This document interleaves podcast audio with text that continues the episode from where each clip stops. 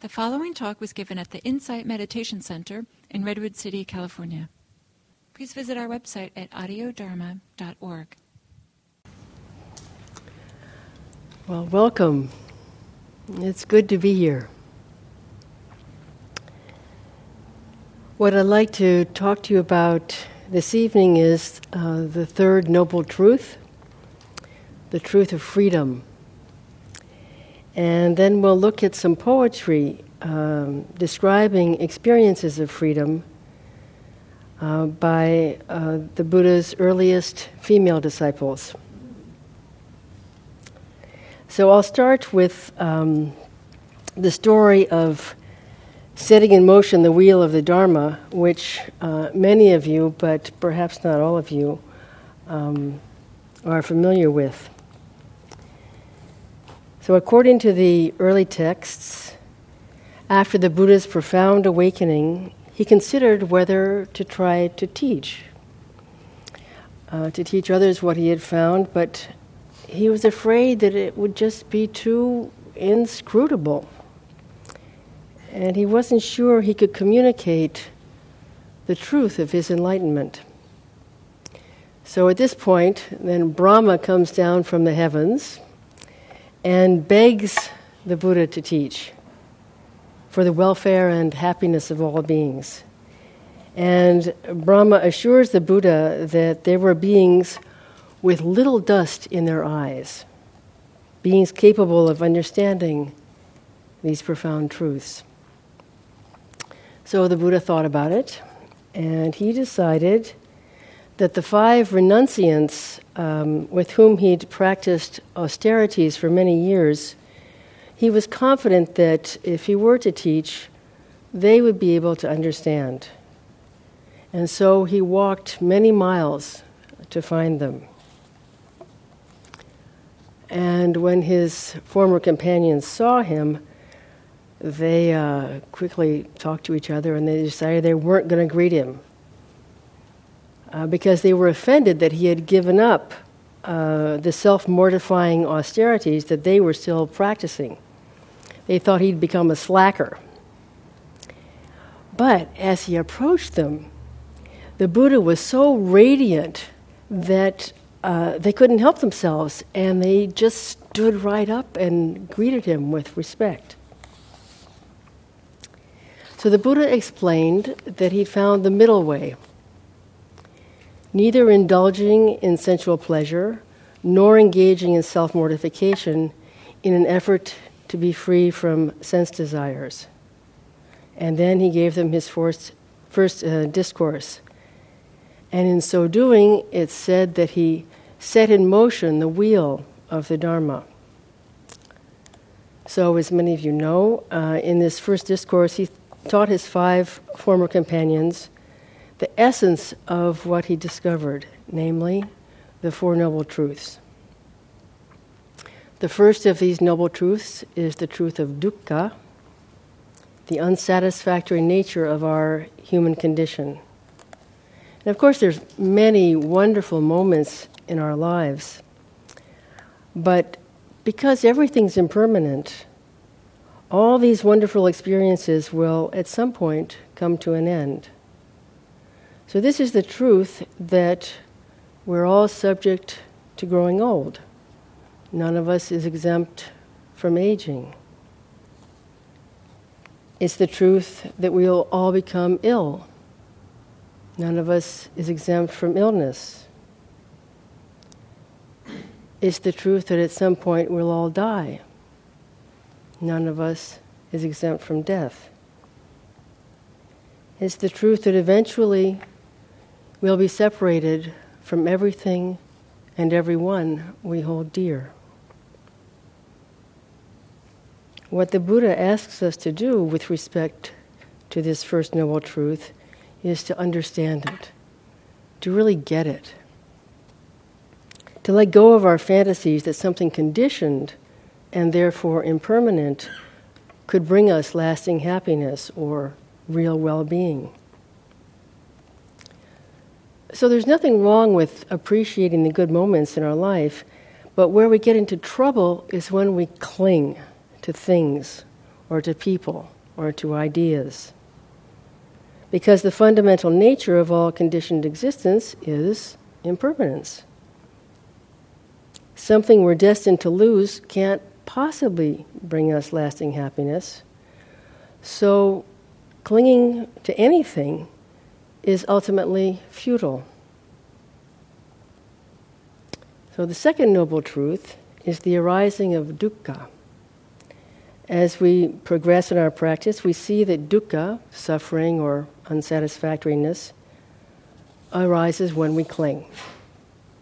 And especially when we cling to the idea of me, myself, and mine, which is usually what clinging is all about anyway.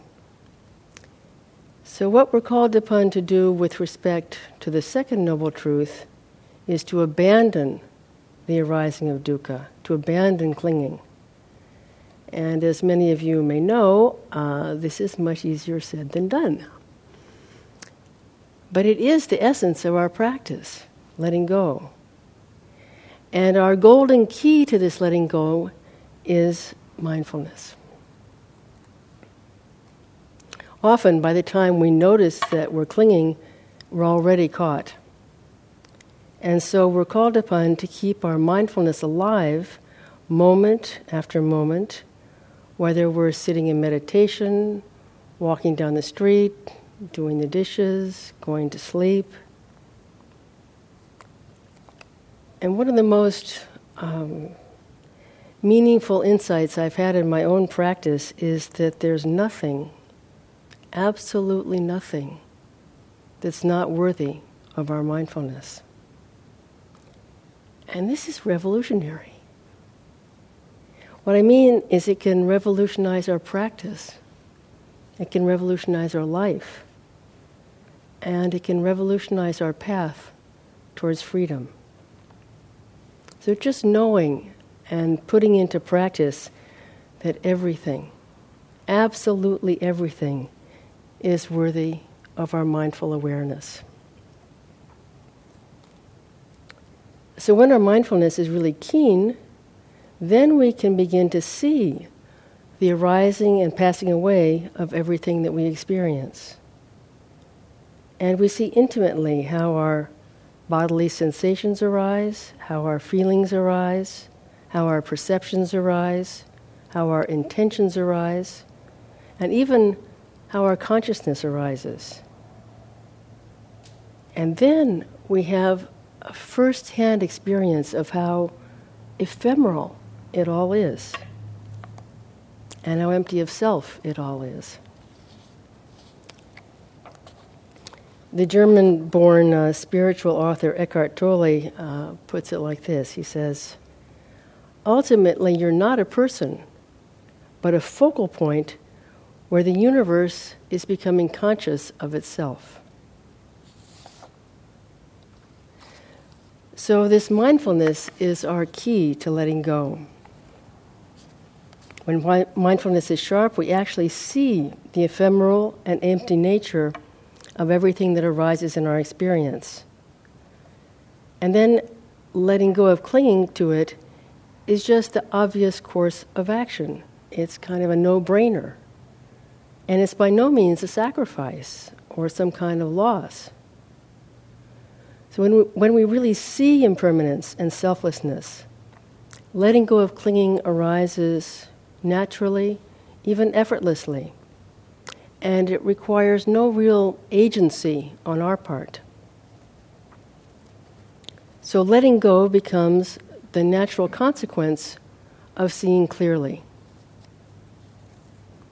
And there's a beautiful refrain in the Satipatthana Sutta, the Buddha's discourse on the application of mindfulness which is repeated after every set of practices that the Buddha prescribes for us. And it goes, and one abides independent, not clinging to anything in the world. This is how a practitioner abides. And then focused on whatever the practice had been mindfulness of the body, of feelings, of mind states, or of mind objects. and one abides independent not clinging to anything in the world. This is how a practitioner abides. So, without clinging to anything in the world, we come to the third noble truth the truth of the cessation of suffering, the truth of freedom. So, in Christianity, there is the good news, and that's the gospel of Christ. And I have a proposal for uh, what we could see um, as the good news in, in Buddhism, which is the third noble truth. Uh, this is the truth that freedom is actually possible. It's the truth that freedom is the natural, inevitable consequence of letting go. And you may have heard me share this one before, but I, will do it again because I love it, and so do many people. It's a quote from the great master of the Thai forest tradition, Ajahn Chah, and he says, Freedom comes directly from letting go. If you let go a little, you'll have a little freedom. If you let go a lot, you'll have a lot of freedom. And if you let go completely, your heart will be completely free.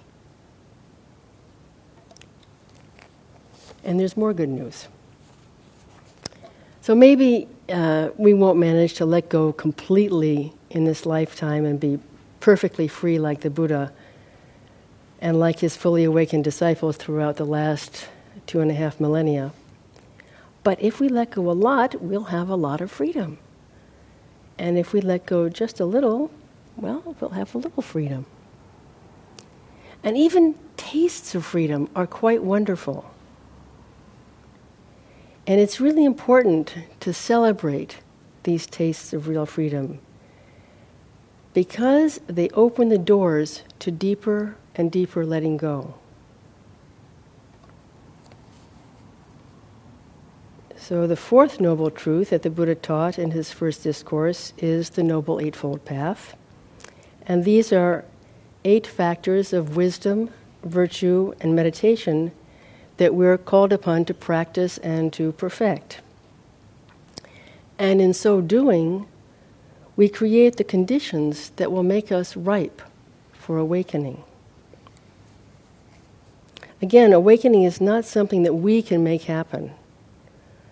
It can't be a function of our own volition or agency.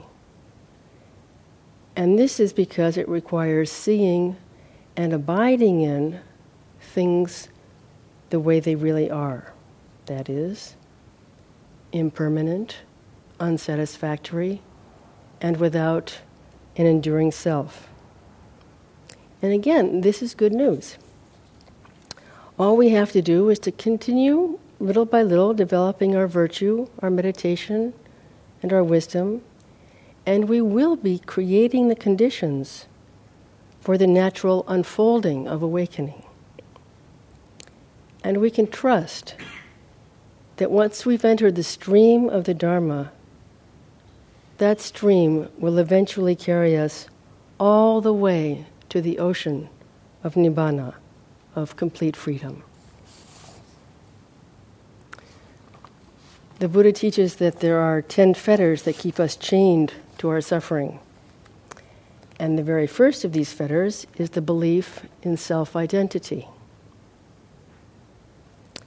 In the process of awakening, as described in the early texts, the first stage of enlightenment is called stream entry. And for this to happen, we need to let go of three things. We have to let go of our belief in self identity, we have to let go of doubt, and we have to let go of the belief in rites and rituals as ends in themselves. But once this happens and we enter the stream, there's no turning back. At this point, we're so immersed in the Dharma that we can completely trust that it will take us exactly where we need to go. And the scriptures tell us that it will eventually take us to full awakening.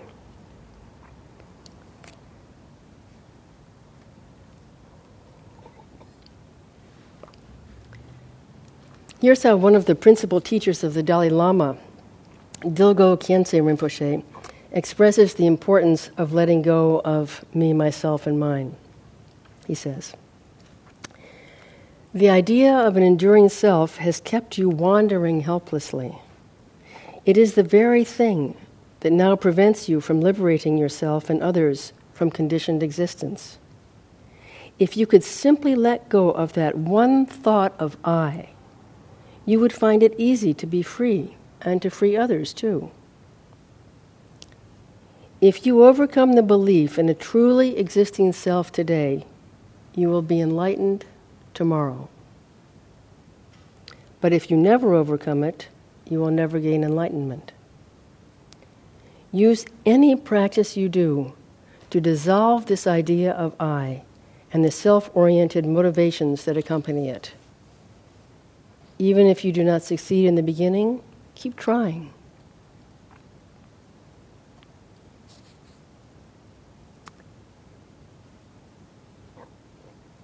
Essentially, there are two types of practices that prepare the mind for liberation awareness practices and what Gil calls emptying practices.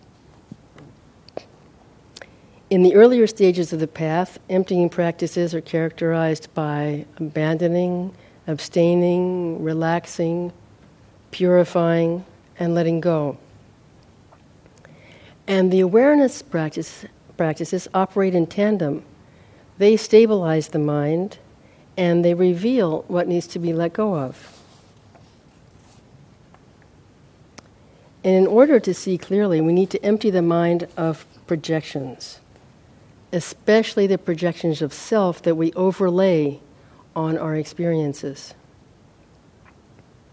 Then, as we continue along the path, little by little, we increasingly empty ourselves of greed, hate, and delusion. So, some of you have been practicing for some time, and if you look back, I'm sure you'll see even if it's not quite perfect, th- that most of you have acquired some degree of ease that you didn't have before. And as we continue our emptying practices through meditation, the mind does become increasingly receptive, malleable, and free of obstacles. Some say that it's impossible to describe nibbana, complete awakening, because it's unconditioned, and therefore language is inadequate. But nevertheless, language, especially poetry, can at least point to nibbana. And as uh, examples of this, there are two entire volumes in the Pali Canon devoted to poems on the theme of awakening the Theragatha by fully enlightened monks, and the Therigatha by fully enlightened nuns. So now uh, I'd like to share with you some of examples of this third noble truth of freedom, some wonderful poems of awakening attributed to these early women practitioners. The first poem is from Vira, Vira's name means hero. And like uh, six other of the authors in the Therigatha, the nun Vira had been a royal concubine of the future Buddha before he went forth on his quest for enlightenment. For the other six former concubines, the Buddha appeared to them in a radiant vision, speaking their verses to them as instructions. But for Vira, she received her verse directly from the living Buddha. And all seven of the former concubines were enlightened upon hearing their verse, and then they repeated it as their own to announce their awakening. So here's what Vira spoke to herself, repeating the words of the Buddha. The name you are called by means hero, Vira. And it's a good name for you because of your heroic qualities. You're a nun who knows how to know well. Take care of the body, it's your last. Just make sure it doesn't become a vehicle of death after this. So here we have a former concubine of the Buddha who became a nun and practiced heroically. And when the Buddha says that she's a nun who knows how to know well, he's recognizing how she's cultivated insight and wisdom. And I think uh, in many ways, knowing how to know is one of the qualities that we most cultivate here at IMC. For me, um, knowing how to know means that we've emptied ourselves of the delusion of self, and especially of perceptions that mask reality, that mask the truth of not self. And then I just love it uh, that at the end of the poem, the Buddha tells to her, Take care of the body.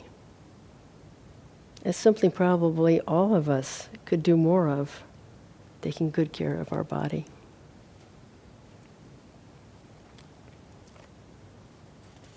The next poem is by Dhamma. Dhamma uh, actually was a laywoman. She had wanted to ordain, but her husband wouldn't allow it so she lived at home as if she were a nun, including uh, collecting food as alms. One day, she fell down as she was coming home and used that mishap as a support for cultivating insight, just like the stick she had used to support her body. When she fell, she became enlightened and spoke this verse. wandering about for alms, but weak, leaning on a stick with limbs shaking. I fell to the ground right there, and seeing the danger in the body, my heart was freed.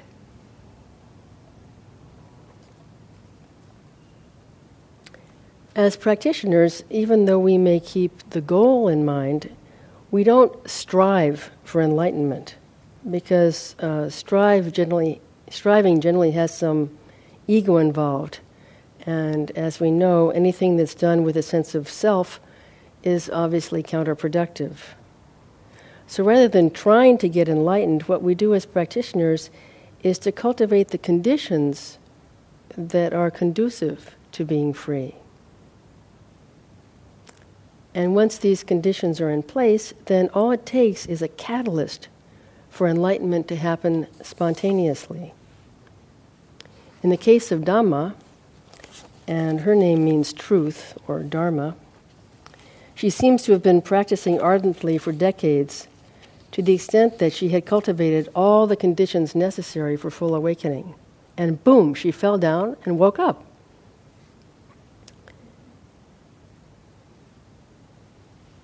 In the next poem I'll read to you, uh, we hear from Adakasi, who, although she was from a rich merchant family, uh, when she grew up, she became a prostitute. Her name literally means half Kasi, and you'll see how her poem makes her name into a pun. She says, There's a reason why I was called half Kasi. As much as the country of Kasi was worth, my price was just the same. While that was once my value, after too many customers, my worth was cut in half. But then I had enough of what my body brought, and wearied, I turned away. May I not be reborn again and again in endless and inevitable rebirths. I have seen with my own eyes the three things that most don't know. What the Buddha taught is done. So here's a nun who'd been an aging prostitute and who'd had too many customers. And when she talks about the three things that most uh, don't know, uh, this is a stock phrase that refers to um, the ability to know one's past lives the ability to know where and when other beings uh, are reborn, and the ability to know when one's own moral corruptions have been eliminated. So, to know the three things that most don't know is to know that one's fully enlightened.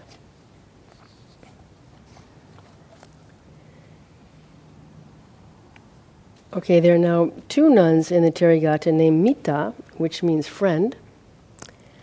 One is one of the Buddha's former concubines, but the Mita who said uh, the poem I'll read to you next uh, was born in the same royal Sakya family as the Buddha himself, and she was ordained by the Buddha's foster mother, Mahapajapati Gotami. And through her own strenuous efforts, she became enlightened after only a short time. And in these verses, she looks back on her life as an ardent lay practitioner, and then her life as a nun and what she accomplished. She says, Usually, people do all eight lay precepts only on the Uposatha day, but I did them on the 14th, 15th, 8th, and even on other days of every fortnight. Happy that a God's body would be mine one day. Today, I eat just one meal a day, my head is shaved, and I wear the outer robe of a nun. My heart's fear and its sorrow are gone. I don't want a God's body either. So here's a woman of royal birth who was inspired by the Buddha and began her practice as a fervent lay disciple, not imagining that she could become enlightened, so she was working to accumulate merit for a favorable rebirth in the realm of the gods. But then she gave up her privileged life and ordained and became enlightened, completely conquering fear and sorrow. And I love how at the end of the poem she says, I don't want a God's body either.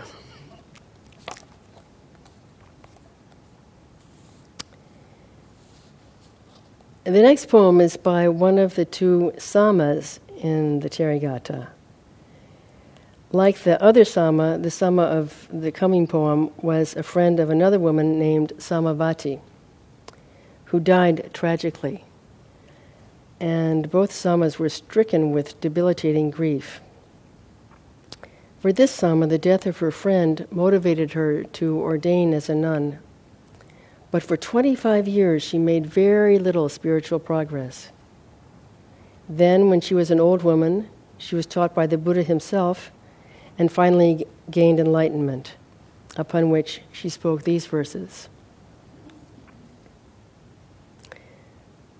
My name may mean one who has peace of mind, but I am not aware of ever having any peace of mind, even though it has been 25 years since I went forth. No peace of heart, no control over my mind. I began to fear the inevitable after remembering the teaching of the conqueror. The end of craving has been achieved by me and what the Buddha taught is done because of delight in diligence, prompted by the many things that are nothing but suffering. Today is the seventh night since craving was destroyed in me.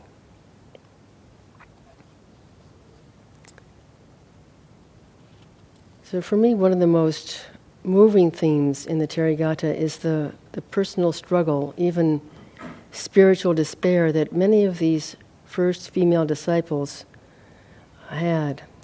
And interestingly, when we compare the poems of the nuns with those of the monks, uh, candid accounts such as this one by Sama of struggle and despair are virtually absent among the monks' poems. Another theme that distinguishes the nuns' poems from those of the monks is that of loss, grief, and even madness. One account of unimaginable grief is the story of Patachara. She was from a wealthy merchant family, and as was the custom at the time, she was returning to her parents' home to give birth to her second child, and a great storm came up. And while her husband was trying to build her a hut in the forest, he was bitten by a snake and died. So she gave birth alone and then she discovered her husband's body. After a day paralyzed with grief, she continued on her journey. And when she came to a swollen river, she took the newborn across first. And then, when she was halfway back across the river to get the older child, she saw a hawk seize the baby and carry him off, and she screamed. The older child, thinking his mother was calling him, went into the river and drowned. So then, in complete despair, having lost her husband and both children, all she could do was resume her journey. But when she got to her hometown, she learned that just the night before, her family's house had burnt down and they had all died. And with that, she went completely mad. And for a long time, wandered naked from one town to another. One day she happened upon the Buddha, and his disciples, who were pretty horrified by her presence, were trying to keep her away. But the Buddha followed her, and he said, Sister, recover your presence of mind. And then she saw that she was naked. And she asked him for help. And then she asked to be ordained. So, this is the poem that she composed much later, uh, recounting the moment of her awakening. Furrowing fields with plows, sowing seeds in the ground, taking care of wives and children, young men find wealth. So, why have I not experienced freedom when I am virtuous and do what the teacher taught? When I am not lazy and I am calm? While washing my feet, I made the water useful in another way by concentrating on that move from the higher ground down. Then I held back my mind as one would do with a thoroughbred horse and I took a lamp and went into the hut. First, I looked at the bed. Then I sat on the couch. I used a needle to pull out the lamp's wick.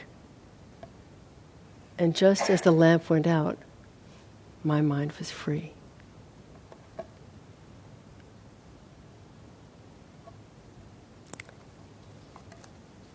So we've heard from six of the 71 nuns featured in the Therigatha, women from very different walks of life, giving their own testimonials of the truth of awakening.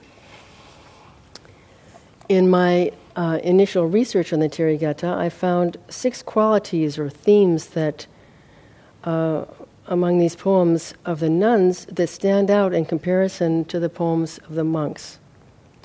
And these are vivid personal accounts of awakening, facing conflicts head on with wisdom and compassion, very different attitudes towards the body, loss, grief, and sometimes even madness, personal struggle, and forthright confessions of agonizing spiritual despair.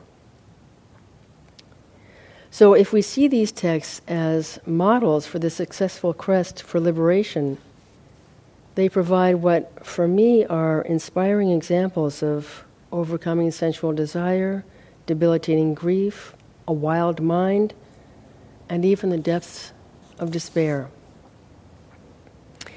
And I feel that many of these poems are as relevant to us today as they were over two millennia ago. So, how do you and I approach liberation? We know that suffering arises with clinging. We know that freedom arises when we completely let go of clinging. That the cessation of suffering is essentially the letting go of our idea of self.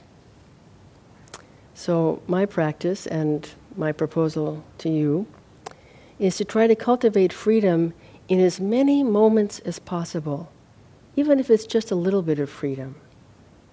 And if we remember what Ajahn Chah says, if we let go a little, we'll have a little bit of freedom and a little bit of ease and happiness. So, for this letting go to happen, what we need first and foremost is to quiet down the mind sufficiently so that our mindfulness can be sharp. And when this happens, we can try to be present with our experience right here and now, without grasping and without aversion. Just here. But to be present, we do need to slow down. I know I need to slow down. Anybody else here need to slow down a little bit? And the reason we need to slow down is to create the spaciousness that makes room for mindfulness. And the other thing to remember is that everything is worthy of our mindfulness. Wherever we are, this is the place to practice. All of our experiences can be Dharma doors. And all that's required for this is mindfulness. And this is the third noble truth of freedom that the heart mind can be free in any circumstance. We can see our experience as it really is, with the eight worldly winds which appear and then disappear. And in the midst of all this, we can find some grace if we can let go of our reactivity. For me and perhaps for others who have experienced trauma, attenuating my reactivity has been a really, really long path. But it's really wonderful when that instinctive reactivity starts to subside at last. And as we saw with the example of Vera, we need courage. Courage to face our neuroses with an open heart. Courage to touch as the Taoists say, and to be present for the 10,000 joys and the 10,000 sorrows. And what's wonderful about mindfulness is that with it, we can come create some space around our craving and our aversion to our joys and sorrows. So, personally, I believe that there's a pure golden Buddha inside each and every one of us, and that's where we find our freedom in our own capacity for awakening. But it's in our DNA to want to exist as an individual. So it's not surprising that it's a long haul to loosen up this attachment to the idea of self. And the next thing we need to do, I believe, and this is not canonical, but I think it's really important for us today as Buddhists, is to connect with the stress, the injustice, and the anxiety in the world right now. To see how greed and our own selfish actions have fueled a runaway economy that's helping that's depleting our planet. To see how collective anger and our own internal aversion is fueling conflict. So, our challenge is not only to open the heart for the sake of our own freedom, but also to find ways to embody our freedom for the benefit of all those who are less fortunate than we are. So we honor our interconnectedness. We find our home in our shared planet and our shared humanity. And we cultivate compassion and wisdom in order to be able to engage creatively and sanely for the benefit of all beings everywhere. We sit in the center of all of today's problems, and then we do what we can to contribute some measure of loving kindness, compassion, equanimity. And we remember that everything, absolutely everything, is worthy of our mindfulness, worthy of our compassion. So, as you practice with these teachings of the Third Noble Truth, the truth of freedom, Try to notice those moments when you do let go of clinging. Notice the calm and the contentment that goes with it. And as I said, it's really important to register those little moments of freedom. And I really want to encourage you to celebrate them and to take them to heart. So, thank you so much for your attention. We don't have a lot of time, but we can have a couple questions or comments.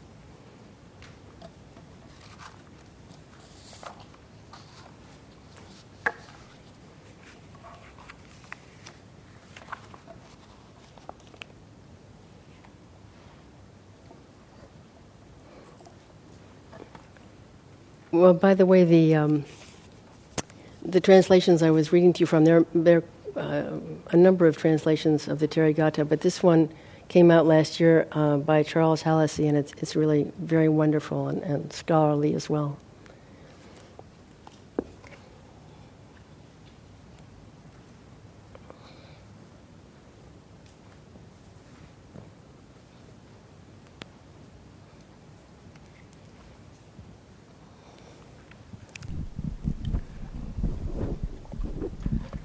I've given some thought to this matter of uh, what's in our DNA and uh, to what extent we can modify our uh, the uh, urgings or tendencies or impulses that uh, seem to be wired within us. Um, so if it's in our DNA to to think of ourselves as, as an I, a solid existence, that, for that matter, wants to keep existing, uh, does that imply that it's impossible to let go of such um, uh, a conceit uh, if it's hardwired within us? But but I, I, I think all these tendencies within us that come from our DNA are malleable.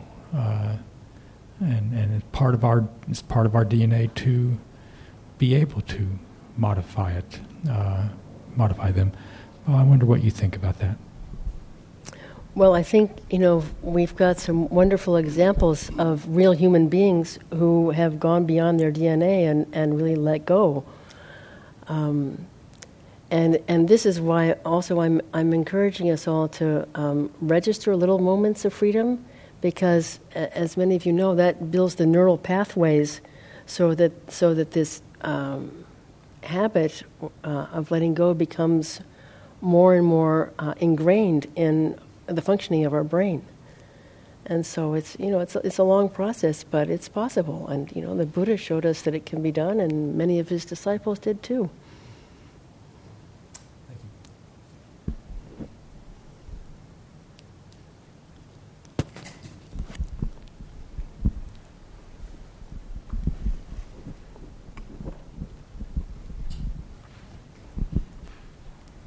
When you were talking about uh, letting go of the sense of self or your, you know, I, me, and mine, I just kept thinking I have like um, 50 pairs of socks. I really do. They, and I have them matching my uh, earrings. Megan and I know each other. She knows all this. So uh, I thought, gee, well, does that mean I would let go of my s- matching socks? Or what, you know, you know that I'm, I'm being a little bit silly, but I, am going to get serious here in about 10 seconds. Uh, so, um,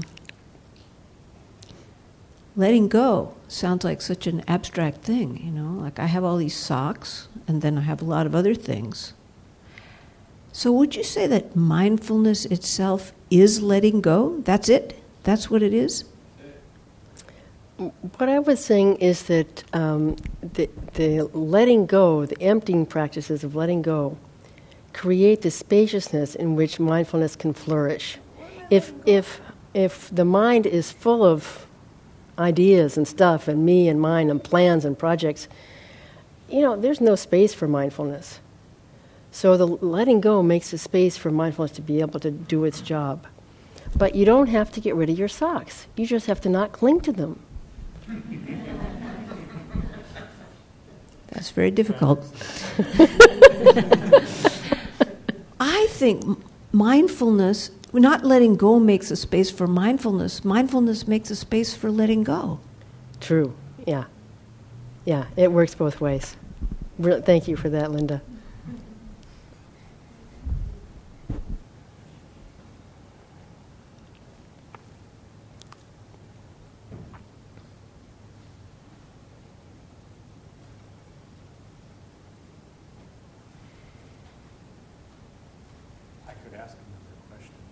Okay.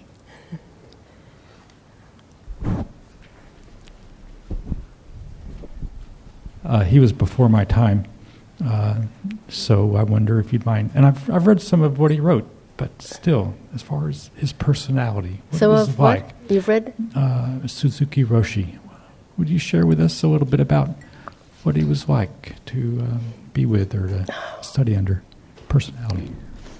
Yeah, um, you know, I was 21 when when I first met him, and um, and I remember vividly that I had been practicing for about five days, and I heard him give a Dharma talk, and I knew I was in the presence of somebody deeply enlightened. Here was somebody who walked, talked, breathed, lived enlightenment, and it was expressed as compassion, as joy, as sometimes as you know strictness and discipline. Um, but when we came out of the uh, the zendo, when this this was on the Sokoji place on Bush Street, he would bow to each student as they walk out. So, and he saw each of us as the Buddha, as he saw the bus driver as a Buddha. You know, he, and this was a very very profound teaching for me because I was pretty messed up still by the time when I, you know, when I was 81. I had zero self confidence and a lot of self loathing. And uh, for, for this Zen master to be treating me like a Buddha was transformative, you know? And he, he, he had a wonderful sense of humor and the real deal, you know? I don't know if that answers your question, but it, it was quite a gift.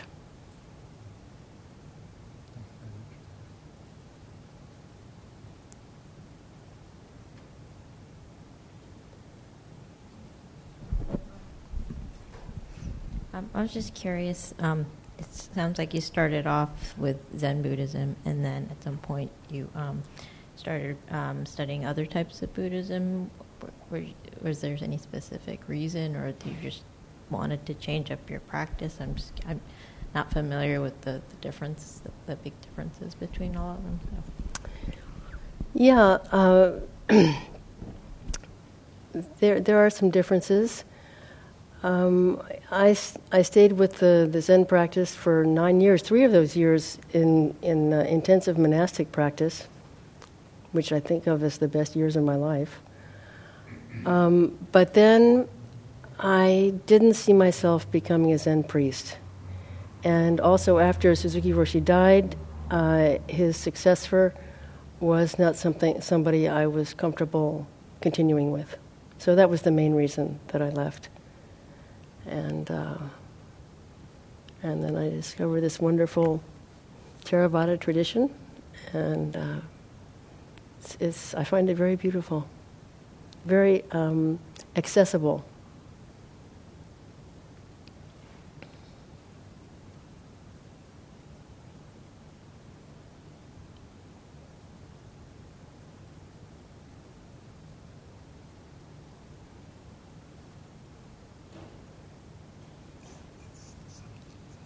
Hmm? Yeah, okay. So, okay, well, thank you so much for coming. I really appreciate